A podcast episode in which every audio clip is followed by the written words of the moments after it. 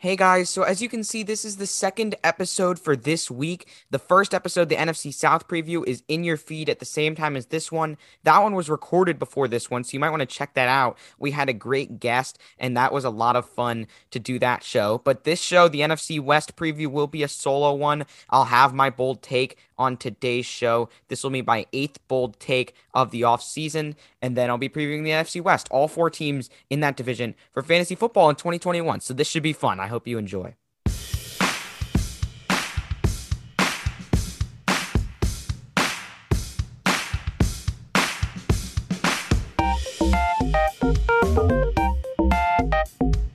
Welcome to another edition of the Second and Goal Fantasy Podcast. I'm Calvin, your host, here with you as always.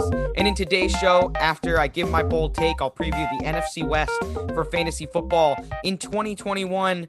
Three questions per team, as usual. The Arizona Cardinals, Los Angeles Rams, San Francisco 49ers, and Seattle Seahawks will be the teams previewed on today's show. And I'll also have a bold take. So that should be a lot of fun. So I guess let's jump into it. There's no news for today to discuss. Uh, you can we discussed some news on the other NFC South show if you want to go hear that. Um, again, go check that out. But uh, yeah, I guess we can just jump right into my bold take. This is going to be bold take number eight for the offseason. And I've been, I guess, hinting that I'm going to do this one for a few weeks, but we've got it finally. It's the DeVonta Smith bold take. DeVonta Smith will be a top 30 fantasy receiver this year. Currently, the wide receiver 38 on Fantasy Pros, and it's really, really mind boggling to me because the Jalen Hurts is not going to have a lot of guys to rely on in Philadelphia. Zach Ertz and Dallas Goedert, the two tight ends there, are going to be good for underneath options, but we don't they don't really have like an outside guy, or at least they didn't last year, who could do anything, which caused Carson Wentz to struggle, which caused Jalen Hurts to struggle, at least in the passing game. Enter DeVonta Smith. First wide receiver in 29 years to win the Heisman Trophy, 23 touchdowns against SEC defenses, and he's just all around an incredible athlete. Great route runner, very skinny, only about 170 pounds, but even so, he has held up quite well. Hasn't missed a game in the last two years, despite playing against SEC competition. Only missed two games due to injury in his entire college career. DeVonta Smith is durable contrary to popular belief, contrary to what people like to think, oh, his weight will mean he can't handle himself in the NFL. First of all, I'd say he's already proven he's an outlier by winning the Heisman as a wide receiver for the first time in 29 years. But beyond that, he already did it in the SEC. He stayed healthy. It's not like he was hurt. He had that finger injury in the championship game. He missed a couple games due to some other minor stuff early in his college career, but this isn't a guy that's really getting hurt often, more often than the average wide receiver. So I'm not concerned with his health. And if you're not concerned with his health, you should be expecting a massive target share for DeVonta Smith in year one because when he was on the field, he was excellent. And Jalen Hurts doesn't have anyone else to throw to on the outside. DeVonta Smith is a great route runner. He will get open. He will catch the ball. He has hands. He has speed. He's just a classic wide receiver. There's nothing really wrong with him other than his size. And so I really don't see a scenario where he's not successful unless, of course, he gets hurt. But I'm not, I'm saying that's not particularly likely in my eyes. Based on what we've seen in his college career, I don't think he's particularly likely to get hurt compared to like a normal wide receiver. So I have him as my wide receiver 27. Super, super hyped for next year for DeVonta Smith. And yeah, I mean, I think he could definitely rise into that wide receiver two range. And um, yeah, uh, he's got a lot of potential. Really like these rookie receivers, Ja'Marr Chase and DeVonta Smith.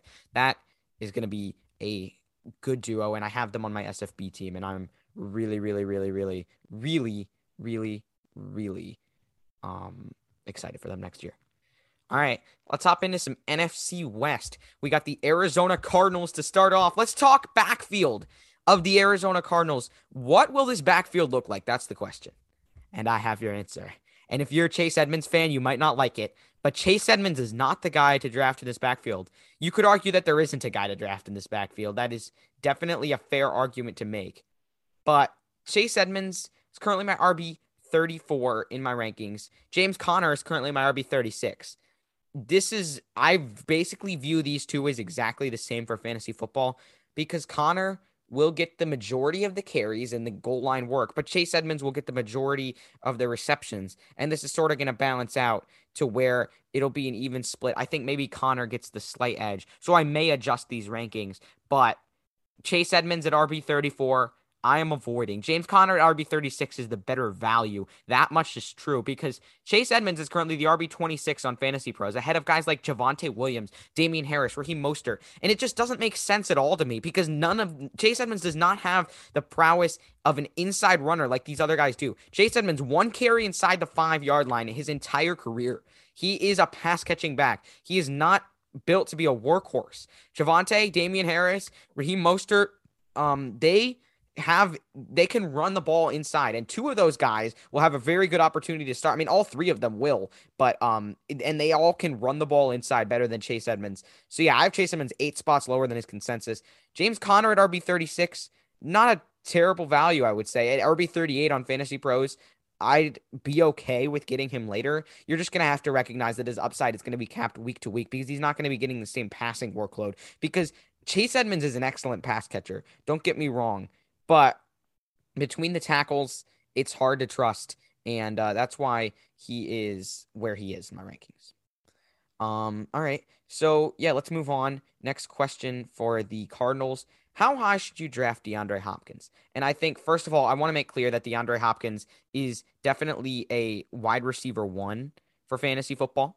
I really like DeAndre Hopkins. He gets a massive target share, but it's more about the guys ahead of him for me. That that's why I have Nuke ranked as my wide receiver seven. First, I just do want to say that while his target share was consistent, he did have a few games where he slightly disappointed you in terms of like he didn't catch them very many passes because he's sort of like sometimes the deep balls just didn't go his way. But I mean, that'll happen with most receivers. So I'm not too concerned. DeAndre Hopkins at my wide receiver seven. But the guys ahead of him, I think we can agree that Davante Adams, Tyreek Hill, uh, should be easily ahead of him. Stefon Diggs had such a great breakout season last year, an incredible route runner, gets open, and he has Josh Allen with him. Stefon Diggs proved that he can exceed Nuke Hopkins.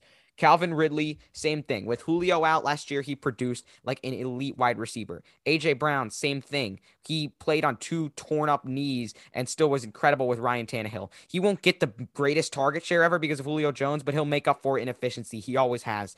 And then Justin Jefferson at wide receiver six, 1,400 yards in his rookie year, despite barely playing the first two games. I would say that's enough to put him ahead of DeAndre Hopkins. So where DeAndre Hopkins is currently going, I'm not taking it, partly because I don't take wide receivers early, and partly because he's like the wide receiver five, and I have him as the wide receiver seven. But he is going to be very, very good, and he will help your team a lot if you do have him. So it's not like DeAndre Hopkins is bad, but I just I don't see the. I mean, I, I Kyler Murray had such a good season last year, and DeAndre Hopkins, like because he wasn't as quite as insane, it's just hard to um project. I feel like last year was probably his ceiling, and while he can perform close to that, it's uh it wasn't wide receiver one production, so he's down at wide receiver seven. All right, so last question for the Cardinals: Are there any other options at receiver here other than DeAndre Hopkins that you should be considering? I would say yes, but I mean it's pretty limited. The Cardinals' wide receiver two job really up for grabs now between Christian Kirk, AJ Green, and Rondale Moore if you want to take a chance on someone, I would take a chance on Moore. I mean, he was their second round pick this year, and I mean, he had he's really really fast, uh, as you know if you watched his college film. So he does have the unknown upside potential that I think we know what AJ Green and Christian Kirk are. Uh, so if you want to take Rondale Moore at the end of your draft, I would say that's solid. But I mean, he's not really a guy that I'm looking to like especially target at this point because um I mean he he's he he is still not the most he's not like the most complete wide receiver. He is fast, but he doesn't really he's not as like he's not as physical as some of the guys in his class this, this class for sure and he could be really good. But like the unknown upside also comes with unknown downside and I mean he was a second rounder, so not a bulletproof prospect by any means. Uh, let's move on to the Los Angeles Rams. First question here How does Matthew Stafford change the dynamic of this offense? And Matthew Stafford changes the dynamic. I would say Matthew Stafford definitely changes the dynamic of this offense, and he changes it for the better. I'm super excited for the Raven or the Ra- Ra- Ra- Rams' offense. Whoa, next year. Uh, Cooper Kupp is a top 20 receiver for me. Robert Woods isn't far behind at wide receiver 22 if I were to pick, and this is kind of moving into the ne- one of the next questions, if I were to pick between Cooper Kupp and Robert Woods, I would take Cooper Kupp because despite playing one less game last year, Cooper Kupp out targeted Robert Woods. He had more receiving yards, and Cooper Kupp is more of like a deep threat. So Matthew Stafford will allow the team to open up the offense a little more, get Cooper Kupp maybe some of those numbers that he had two years ago when he was like the wide receiver four and he was incredible. Um, so Robert Woods provides a safe floor. And Robert Woods could be better than Cooper Kupp, but I feel like that ranking, like on Fantasy Pros, Robert Woods is ranked like five spots higher. I just don't really understand that because Cooper Kupp has higher upside and I feel like he has nearly as good of a floor. So if it was not really a contest for me, I would take Cooper Kupp over Robert Woods. Um, so I guess I kind of answered two questions in one. Overall, he makes this offense better. He will dump the ball off to the running back, uh, which may sound good for Darrell Henderson until you realize that Darrell Henderson isn't well, he's a good football player compared to the world, but I mean, not a starting NFL running back caliber guy. And he's had his chances to prove it. But Darrell Henderson is just not that explosive. He's okay as a pass catcher. He'll get some receptions, but I expect the Rams to sign this guy because or sign another guy because with just Henderson, they're not going to really be able to have a consistent running game. That's why I have Henderson as my RB 32. I think there's a good chance he gets benched for the end of the year by someone like eight for someone like Adrian Peterson. If Peterson signs here, I might actually like pick him over Darrell Henderson in a fantasy draft just because Peterson is still good. And so it's just he's not really Henderson just isn't that like he he's not explo- that explosive. He's not he's not a Cam Akers. He's not the guy that they're going to be able to center this offense around by any means. And so yeah, that's why I mean I am avoiding Darrell Henderson this year. San Francisco 49ers. Let's talk about them next. Is Trey Lance worth a late round flyer? I would say yes, he is. If I mean, he's it depends on what your definition of worth a late round flyer is because he's my quarterback 22. And um because I think he's only going to play part of the season. I may end up adjusting that a little bit, but I think only in the late rounds of your drafts if you're it depends on what you're going after at quarterback. Maybe if you draft an elite QB, like I would not, not I wouldn't necessarily recommend that, but if you draft an elite quarterback who is to put up points for you week in and week out, then maybe you can draft Trey Lance as a high upside pick for later. But you don't want to draft Trey Lance with a guy like Jalen Hurts because then you've just got two guys who might not work out. And then those picks that you spent on quarterback are just being set on fire. And although they are late ones, then you're just going to, I mean, it's going to be useless. And you'll have to turn to the streaming game for a lot of weeks because those two guys are high upside, high risk types of players. So pairing Trey Lance with a guy like Dak, Dak Prescott, maybe, or Justin Herbert, that would be a good strategy. But I'm again, I'm not drafting those guys because I wait on quarterbacks. It just quarterback drafting a quarterback early, and you've heard me say this countless times. It leaves other holes in your team. You can't get you can't get the um the same amount of depth that you can if you wait on it. And if you wait on the position there are always gold mines and gems late in the late rounds. Pretty much every quarterback you see at the top was once a late round quarterback selection. Patrick mahomes yes. Josh allen yes. Kyler murray yes. Lamar jackson yes. Um, and all of these guys were being hyped up too. They're easy to pick. All these guys are being hyped up by the fantasy industry um, by at least a lot of the fantasy industry and they all broke out. So victory laps for everyone but like quarterbacks the, the breakout quarterbacks are becoming easier and easier to predict, so it makes sense to wait. Who should you draft from the San Francisco backfield? I might surprise people. This is a surprising episode, I think, with my answer of Raheem Mostert. Yes, I know Trey Sermon was a third round pick. Yes, I know they traded a couple of fourth rounders to move up to get him, but I don't see Trey Sermon having an immediate impact in year one. Mostert as we know, is really fast and really, really, really efficient when he's on the field. Um, it's Kyle Shanahan likes to run a committee. Uh, but with Jeff Wilson out, Raheem Mostert may really have a chance to capitalize on this backfield. 2020, five yards a carry for Raheem Mostert in an injury riddled season. In 2019, 5.6 a carry. In 2018, he had 34 attempts, but 7.7 yards a carry. Those are like college numbers. Raheem Mostert will get you fantasy points on a limited amount of touches.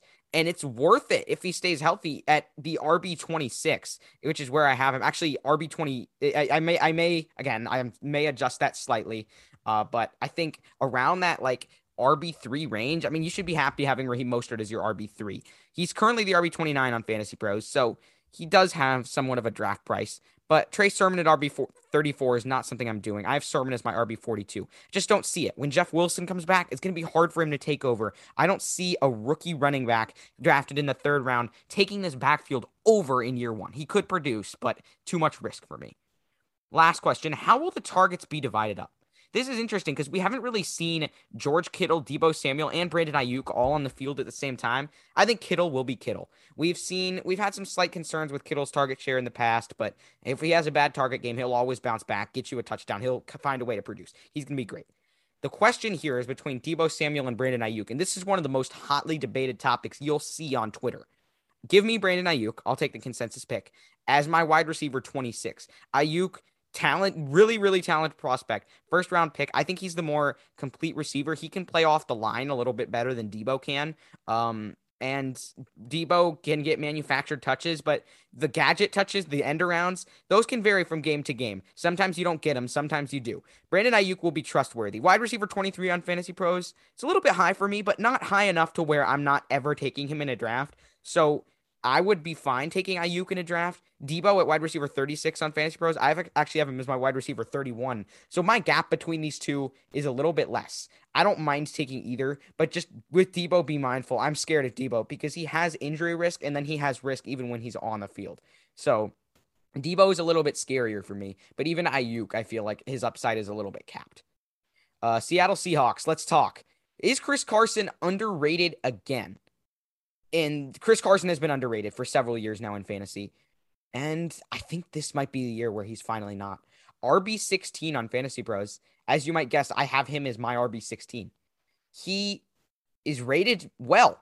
He's in that, he's behind the tier of like a CEH, a Najee, J.K. Dobbins, but he's ahead of the tier of like a David Montgomery, Miles Sanders, uh, Darrell Henderson, he, obviously. Um, but yeah, I mean, he's a good tough runner, good pass catcher, not a pl- not necessarily a plus athlete compared to others at his position, but he is a grinder and a tough guy, and he has not been worn down by production yet. So. Uh, he, he, this should be a run first scheme in Seattle, at least if you're believing Pete Carroll, which I mean you shouldn't totally, but he at least partly when he says run first, he at least partially means it, I would say. So Chris Carson properly rated this year. Finally, he used to be Chris Carson would consistently be a back end RB2 who would give you mid tier RB2 or solid RB2 numbers over and over and over again. I think the days of that are gone. I think he'll give you those numbers, but now he's priced properly. Should you draft any Seahawks receiver? No. DK Metcalf, Tyler Lockett, D'Wayne Eskridge, too inconsistent to trust. I have DK Metcalf as my fantasy football wide receiver 13. I have Tyler Lockett as my fantasy football wide receiver 33. Both those guys significantly lower than where they're ranked. And I have 100% confidence that both of them will finish higher than where I have them ranked. But unlike Chris, or no, just kidding. I, I was going to say, unlike Chris, uh, I'm not trying to win an accuracy contest here, and that's the only point of my rankings. But I was just kidding. Chris doesn't do that either. Chris will rank based on what he thinks. But I'm not trying to win an accuracy contest with these rankings, but I am trying to help you in your fantasy league. Because if Tyler Lockett does what he did last year, finishing as the wide receiver 13 in weeks 1 through 16 and getting you two top 24 fantasy weeks all season, you won't be happy you drafted him.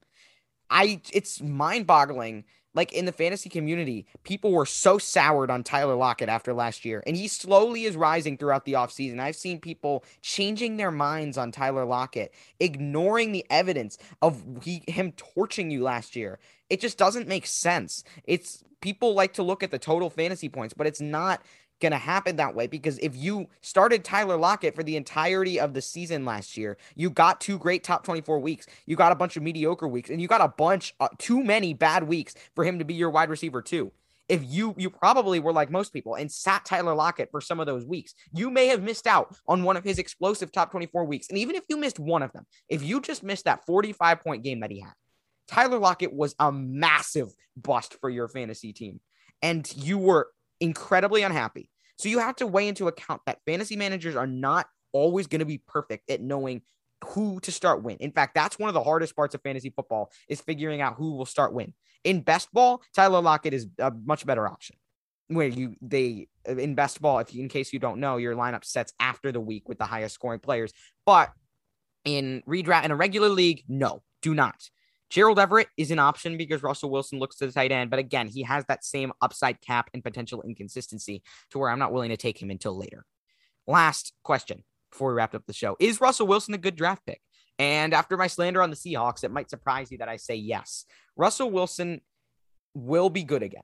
He has historically been a very efficient quarterback who throws for a lot of yards on not a ton of pass attempts. Where if even if this team is run first, Chris Carson leading the way, Russell Wilson can still get it done. He's got weapons, and the efficiency at the quarterback position in the weapons means that if he spreads the ball around, those weapons may be inconsistent, but he won't. He will get you fantasy points. He's a top 10 quarterback for next year. I have him as number 10, which is low, but it's just because there are nine guys that I really, really love next year. So Justin or Russell Wilson kind of slotted in at number 10 for me, but I don't mind him at all. I the one thing with him is that his price is just a little bit earlier than where I normally will take quarterbacks. Like I do, I will check where Russell Wilson is currently ranked in the overall. But I mean, if it's like round six, that's not really where I will take a QB. Um, as I try to find where he is ranked. Jeez, where is he? Um, yeah, he's number 67. So right spot on at the 607. So uh, that guess was pretty much perfect. Yeah, I'm not taking Russell Wilson there just because I'm not taking like even not even taking a guy like Ryan Tannehill there, obviously because I can get him later, but like that's not where I'm taking a quarterback unless it's like Lamar or maybe Dak. But even though, even so, even if I see a value on quarterback, I will usually let someone else have it because the team build, when you take a quarterback early, it always comes back to this. I feel like on the show is it's not optimal, at least for me. All right, that's the end of the episode. If you like the show, make sure to review the podcast. Follow me on Twitter at Calvin underscore SGF, the podcast at SGF Pod. This was a fun show to do. I hope you guys enjoyed. We got two more shows for you next week. So make sure to tune in. Thank you for listening everyone, and we will see you next time.